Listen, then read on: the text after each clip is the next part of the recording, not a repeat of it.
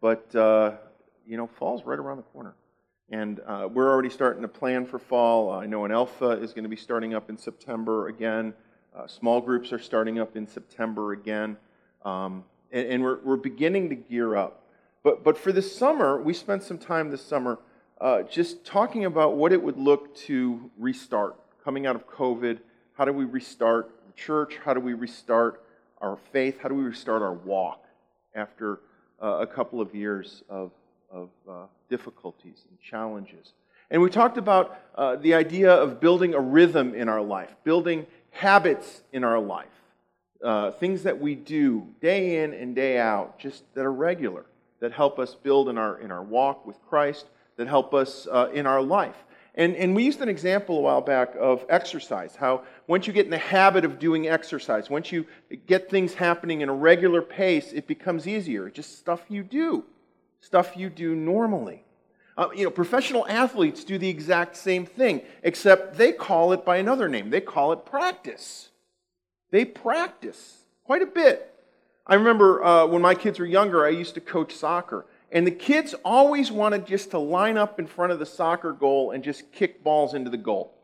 If that's all they could do the whole practice, they'd be happy with that, right? But the problem was, is that didn't build up the skill set they needed to compete in the game, in the games that they played. It didn't build up what they needed to do uh, to become better. And so we would have to do things like, you know, passing drills, where we're just passing back and forth, and dribbling drills, and how to properly receive the ball, and things like that. And it was stuff that the kids hated to do.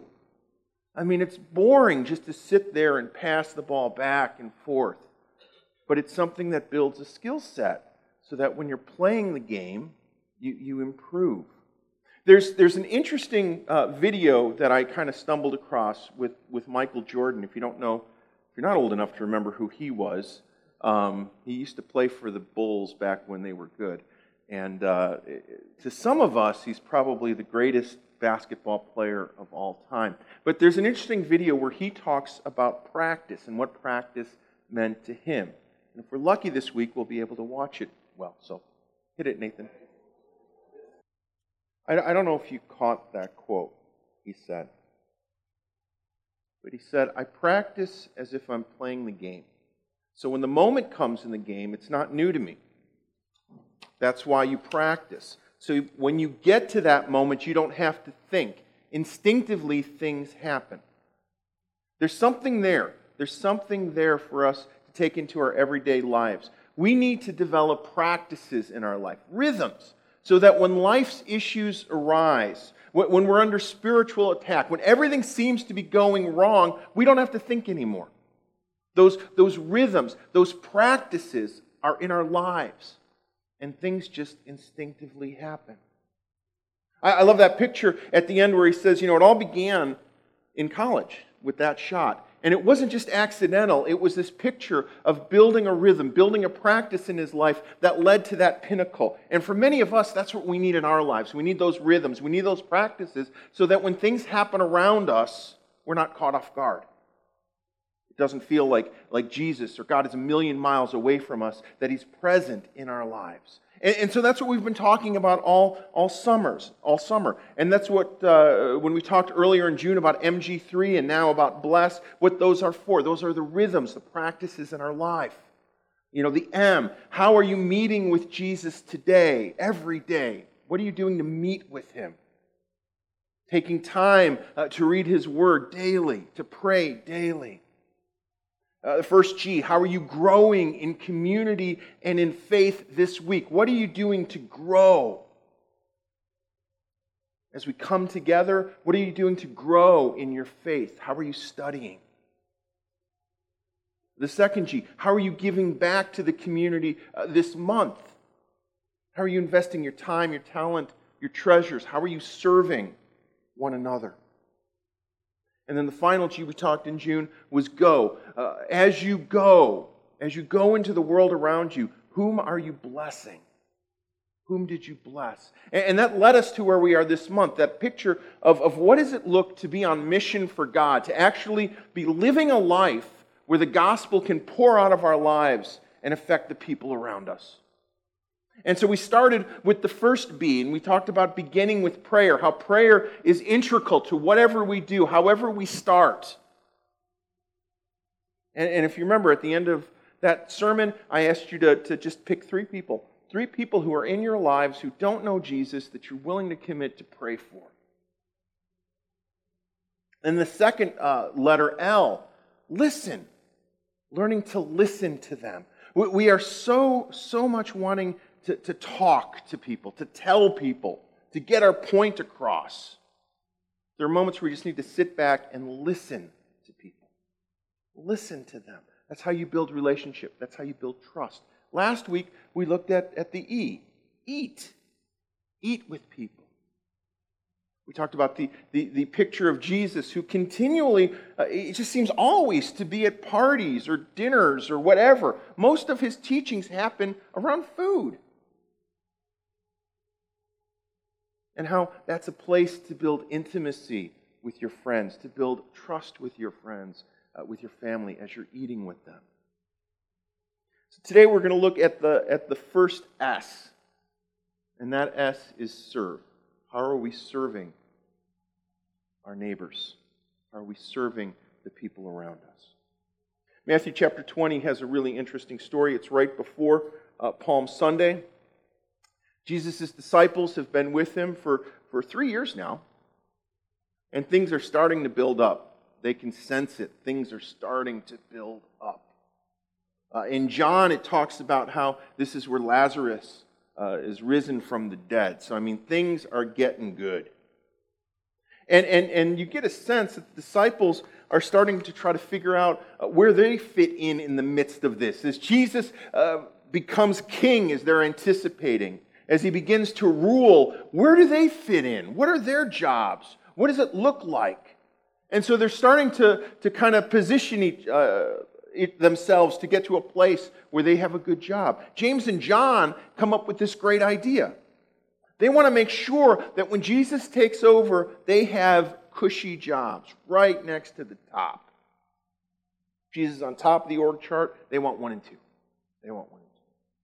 But they don't want to seem too self serving about it, right? You know, they're humble guys. So what do they do? They get their mom to ask for them. We see this in Matthew chapter 20, starting in verse 20. Then the mother of Zebedee's sons came to Jesus with her son, and kneeling down, asked a favor of him. What is it you want? he asked. She said, Grant that one of these two sons of mine may sit at your right and the other at your left in your kingdom. You don't know what you are asking, Jesus said to them. Can you drink the cup I am going to drink? We can, they answered. Jesus said to them, You will indeed drink from my cup. To sit at my right or my left is not for me to grant. These places belong to those whom they have been prepared by my Father. When the ten heard about this, they were indignant with the two brothers. I love how the story ends. The, the other disciples were indignant. I think that's putting it softly. I think it's putting it really mildly. They weren't, they weren't just upset with them, they were mad. They were mad because these two figured out a way to get ahead of them. And it's just not right. And, and you get the sense that dissension is starting to fill in in the ranks of the disciples. They're, they're coming against each other, they're positioning each other, they're competing with one another. Who's going to get the roles? And, and something like that, that kind of dissension, that kind of infighting, that can destroy everything that Jesus is trying to accomplish, everything he's trying to build. It could, it could just derail all of his plans.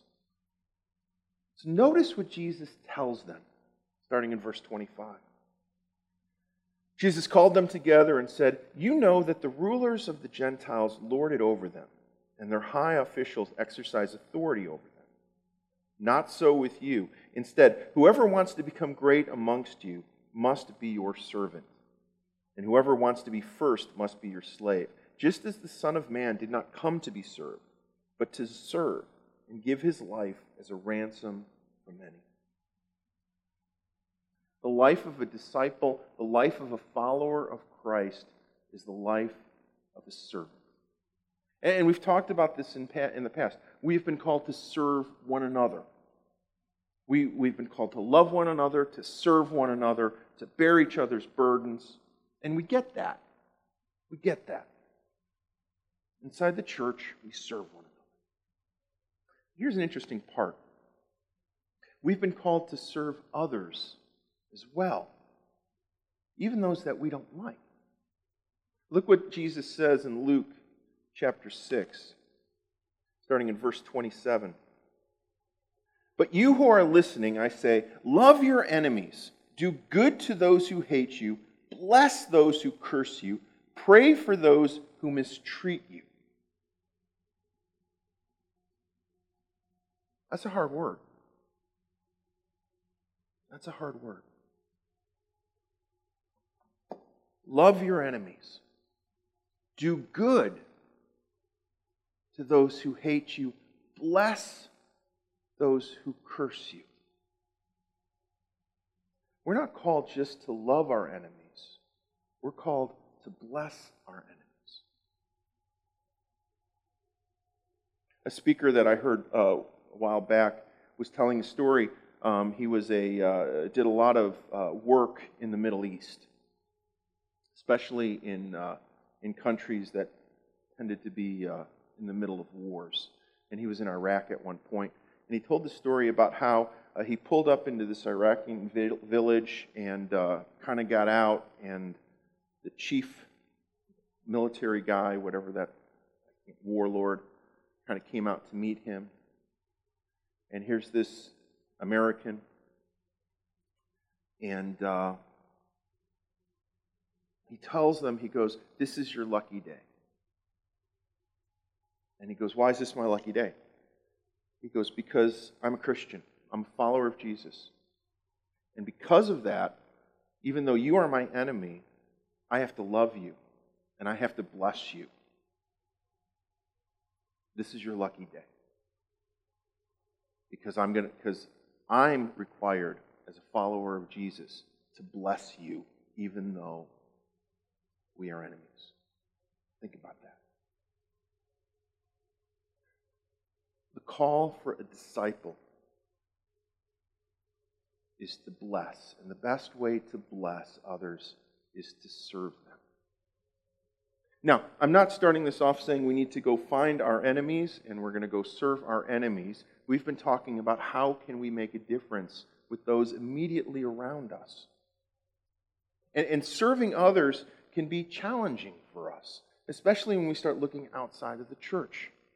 We're not used to serving. We prefer being served, don't we?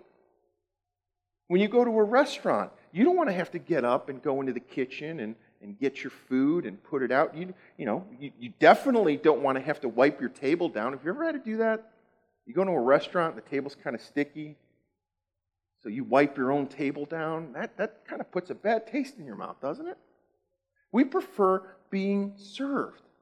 But for us to be a blessing to those around us, and for us to see the kingdom and the gospel advance in our friends, in our family, in our community around us, we need to learn how to serve them. To serve those people around us in, in the way that Jesus did. There's a great story in Mark chapter 7 that can really help us learn how to serve like Jesus did. And so for the rest of the day, we're going to spend our time in Mark, starting in uh, chapter 7, starting in verse 31. The story goes like this Then Jesus left the vicinity of Tyre and went through Sidon down to the Sea of Galilee, into the region of Decapolis. There, some people who brought him a man who was deaf and could hardly talk, and they begged Jesus to place his hand on him. After he took him aside, away from the crowd, Jesus put his fingers into the man's ear. Then he spit and touched the man's tongue.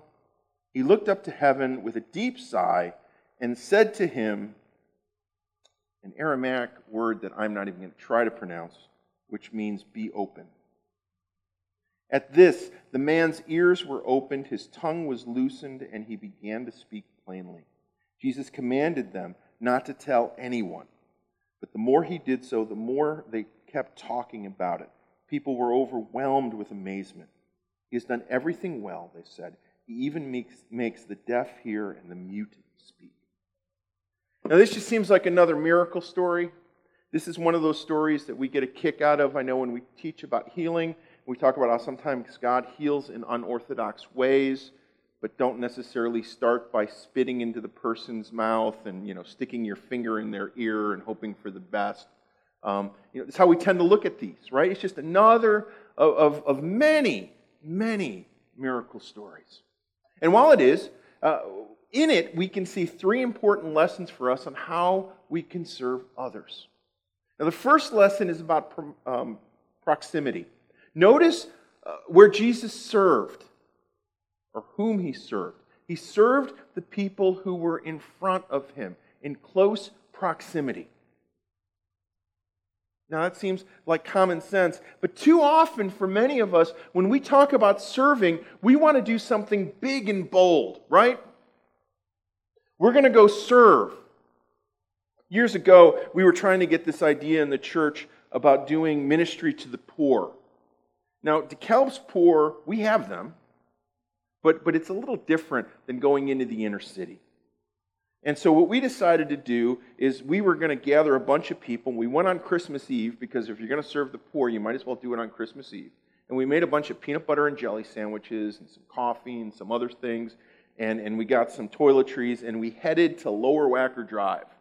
Not the new Lower Wacker Drive that's nice and clean, the old Lower Wacker Drive, which was dark and dingy and dirty. And in certain areas of Lower Wacker Drive, homeless live, especially in the middle of winter. It's covered, it's warmer. And so we sought them out. And we handed them a sandwich, and we gave them some toiletries, and we prayed for them, and we had this awesome, good feeling about ourselves, this awesome high. We loaded back into our vehicles, and we drove back to DeKalb. We didn't make much of a difference, except for a moment. And everybody was excited about it. And we're like, next Christmas Eve, we should do the same thing. We like to serve in places, in, in ways that, that are exciting. You know, let's go build a well in Ethiopia. That would be awesome. Let's go do something big and bold. We talk about missions trips when we go to missions trips to Puerto Rico in the winter. People get excited about that. Let's go do ministry in Puerto Rico. But when it comes to our neighbors, when it comes to the people immediately around us, they're not so exciting. Usually they're kind of annoying. We don't want to necessarily serve them. But, but that's where God has placed us.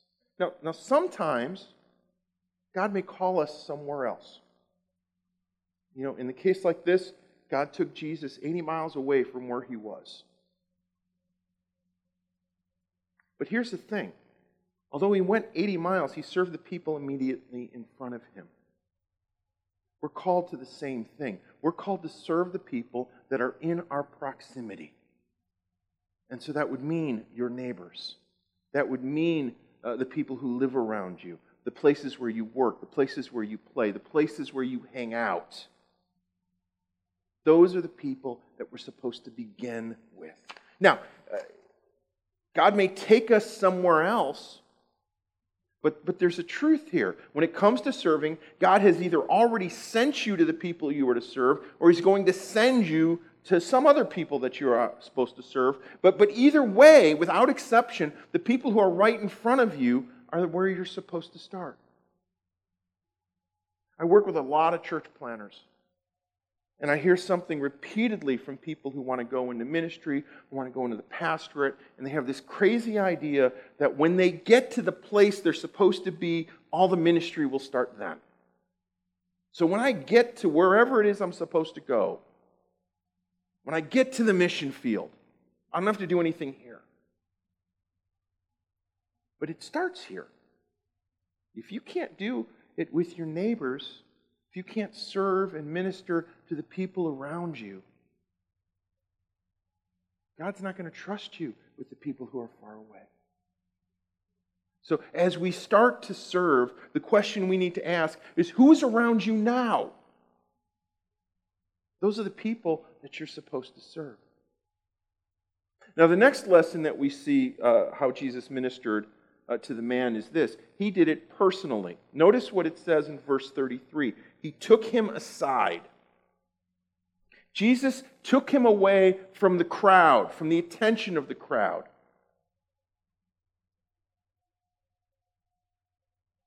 Many of us, we want people to see what we're doing. We want to be noticed when we're serving other people, right? We live a life where we like to be noticed. We take pictures of ourselves saying, Look what we're doing. Look, I'm cleaning my neighbor's yard. Isn't that cool? How many likes can I get out of that? We like to be noticed. But Jesus uh, takes this man and, and takes him away from that. See, serving others isn't about you, it's about the person you're serving. Mark tells us this man was deaf with a speech impediment. His life didn't begin in, in, in Mark chapter 7. His mind, he's been alive for a significant amount of time, and he's been deaf and dealing with a speech impediment. I don't know if you've ever dealt with someone with a speech impediment, but they talk differently. They talk oddly. I guarantee you, as a kid, the other kids didn't appreciate his differences. They ridiculed him. And the people around him didn't appreciate his differences. They ridiculed him for it. And so, for his entire life, he has been the center of attention being ridiculed, being looked down upon. Every time he tries to speak, his disability draws attention to him. I spent years working with my wife on a, on a thing in town called the Penguin Project. It was musical theater for kids with disabilities, anywhere from physical disabilities to, to intellectual disabilities. You know, we had kids who couldn't speak, who were wheelchair bound, and, and we gave them an opportunity to do theater, to experience something different with other uh, kids who had similar issues. If you ever get a chance to see one of these, it's incredible. It'll bring a tear to your eye. Because here's the thing for many, of their, for many of those kids, their lives are centered around their disability. They're known for their disability. It's the, it becomes their identity. It's the only thing people focus on. But these kids don't want to be known for their disability, they want to be known for who they are, not what they can't do. And so Jesus takes this man and he takes him away from the public eye and serves him in a way where he doesn't become a spectacle. He keeps this man's dignity intact. When we serve people, it's not about us. It's not about increasing our social status or us getting notches in our belt or demonstrating our gifting because no one wants to be your project. No one wants to be your project. And if you go and minister to your neighbors as they're your project, it's not going to go well. It's not going to go well at all. We serve not because of what we get out of it, we serve because Jesus served and we are trying to be obedient to what he has done. When we say we want to be more like Jesus, that means we do things the way he did. It. We do uh, ministry time usually after church where we invite people to come up and give prayer. And um, we, we like to train our ministry team. And, and some of the things we tell them is really important. One of them is, is honor the person you're praying, guard their dignity. Guard their dignity. And we talk about little things, you know, things that we forget about in the moment. You know, if, if a woman is, is, you know, slain in the spirit, lying on the ground, maybe go find a blanket. Make sure that, you know, she's, her dignity is, is covered. You know, if something weird has happened, maybe take them somewhere else so it doesn't become a show. Because the person is more important than, than whatever we're trying to do. And that's something you learn in Jesus' ministry. The person was more important than almost anything else. It needs to be the same Now, I want to wrap this up by noticing one other lesson here. It's something that should go unsaid for us, but it's something that we need to remember. Jesus served those in his proximity, he served them personally, but when he served, he served with God's power. and we have access to the exact same power. When we think about serving, we tend to like think about it of one of two things. If we call serving ministry, then we think about, you know, power stuff, right? You know, if you're not feeling well, if you're sick, come forward. We're going to pray for the sick. We're going to pray for healing, and that's it. But when we talk about serving, it's like we leave the power here, and now we're going to talk about good deeds. Oh, you need food? Okay, well, that's just practical stuff, right? The power's over here, but practical and power don't go together. That, that's, that's the wrong dichotomy. See, wherever we are, whatever we're doing, God's power, if His presence is with us, His power is with us. And so when we're serving others, we, just, we should just assume that the presence and the power of God are with us, and that at any given moment, He may want to do something. We don't just focus on the good deeds we're doing, we focus on what God wants to do. I asked John um, if he would come up uh, today. Uh, John leads a team that, that goes once a month to uh, the farmer's market here in town. John, you want to come up? And um, they just put up a booth and they offer prayer and, um, you know, conversation. And people come and talk. And, um, but every now and then, something happens. Yeah, something happens. So our last one was uh, a Thursday or two ago, and uh, again, and the reason we do it, I would probably try to do it every week, but it's free for us to do it once a month, and that's where we're at right now. But it is amazing to have the opportunity, and it's not. So we have the booth set up, and some volunteers that come out, and we had a sign up last time that just said. Uh, two minute prayer, free two minute prayer, and Jesus loves DeKalb. And then we had a big banner in the back to tell people who we were, Vineyard Church. and we had a number, we only got a chance to really pray for, uh, for a mother daughter and for another gentleman that actually let us take time out to really focus in on praying for them. But we had a number of really interesting conversations. God's power was definitely demonstrated in one gentleman who had really bad back pain. He said, uh, uh, on a scale of 1 to 10, with 10 being the worst pain in his life, his back that morning while he was there with us was at a 6. And we said, well, we, we're going to pray and ask God to take that pain away. And at the end of our prayer time together, he said that pain had gone down. It went down some. We prayed some more. It went down further. Went down to about a 2. And we stopped. We went over our two minutes. Had a good conversation. But man, he was touched by the Holy Spirit the power of God was just so uh, prominently evident to everybody in that booth area as he's sitting in a chair getting prayer. Uh, so much so that it almost knocked us over. But um, the real power is demonstrated in, in, as he got up and as he left. Uh, and he lives in Florida, and he's going to go check out a Vineyard church that's in uh, in his town down there. So there's another outflowing of the part of the power of the Holy Spirit a couple hours later, a mother and daughter come in, and they read our sign, and they agreed. Not, not begrudgingly, but they were wondering, yeah, I guess, oh, I would, I, I, I'm so stressed lately, the mom says.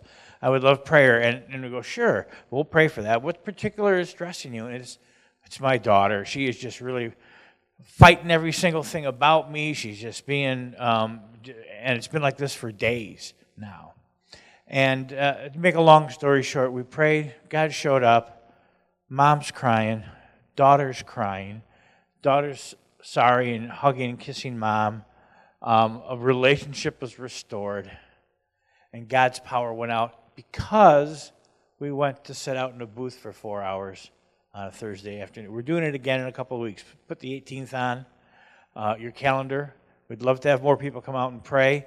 Um, next Sunday, if it's time, I'll, I'll, take a half an hour or so afterwards. We can train you up a little bit. You can meet me here after church next Sunday. If you've never done prayer ministry before, we'll do a crash course in administrating the power of the Holy Spirit to people.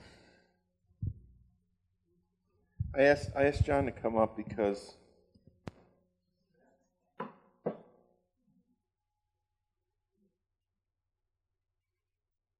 we're not the only church that goes to the farmer's market. There's a couple others that pop in every now and then. And they usually have stuff. They have water, they have trinkets, they have stuff. And when you go to these farmers markets, you have farmers, surprisingly, not as many as you would think. There are farmers there that sell produce, and you have food trucks, and then you have businesses that give away their trinkets. And so people go to these with the expectation that maybe they're going to buy some produce, or maybe they're going to get a taco from the taco truck, or maybe they'll pick up trinkets. People love trinkets. They don't come expecting to meet God. There's absolutely no expectation that they're going to meet God. They're going for trinkets. And so when you're serving people, they have no expectation that you're going to meet God, but God's there. God's there. That, that couple, that couple didn't go to the farmer's market because they thought, you know, we really need something to help with our relationship. The mother and daughter didn't think that, like, you know what, if we go to our farmer's market, somehow our relationship will be affected and healed. Probably what happened was the mom said, We're going to the farmer's market, and the daughter said, I don't want to go to the farmer's market. And then the mom said something like, There's tacos at the farmer's market, and the daughter begrudgingly went with. That would be my guess. Life would be in my house. And so they went. And God was there. See, when we serve our neighbors,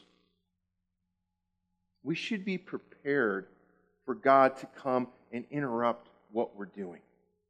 And there's one great way to leave space for Him to do this it's simply by asking, Can I pray for you? Can I pray for you? When we do that, we invite the Holy Spirit into what we're doing. I, am on the AYSO board.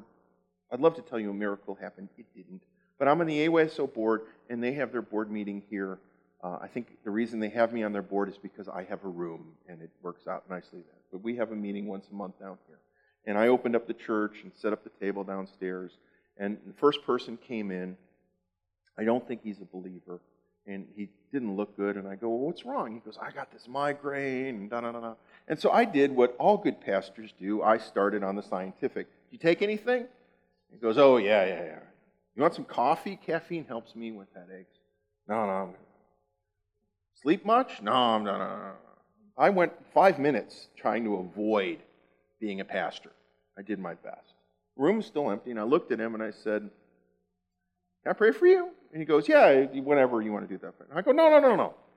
Can I pray for you? Like, you know, now?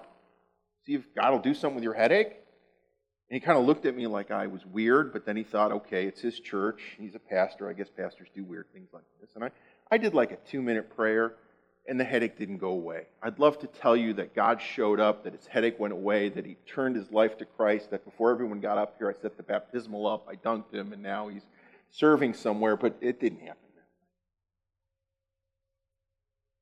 But how easy is that?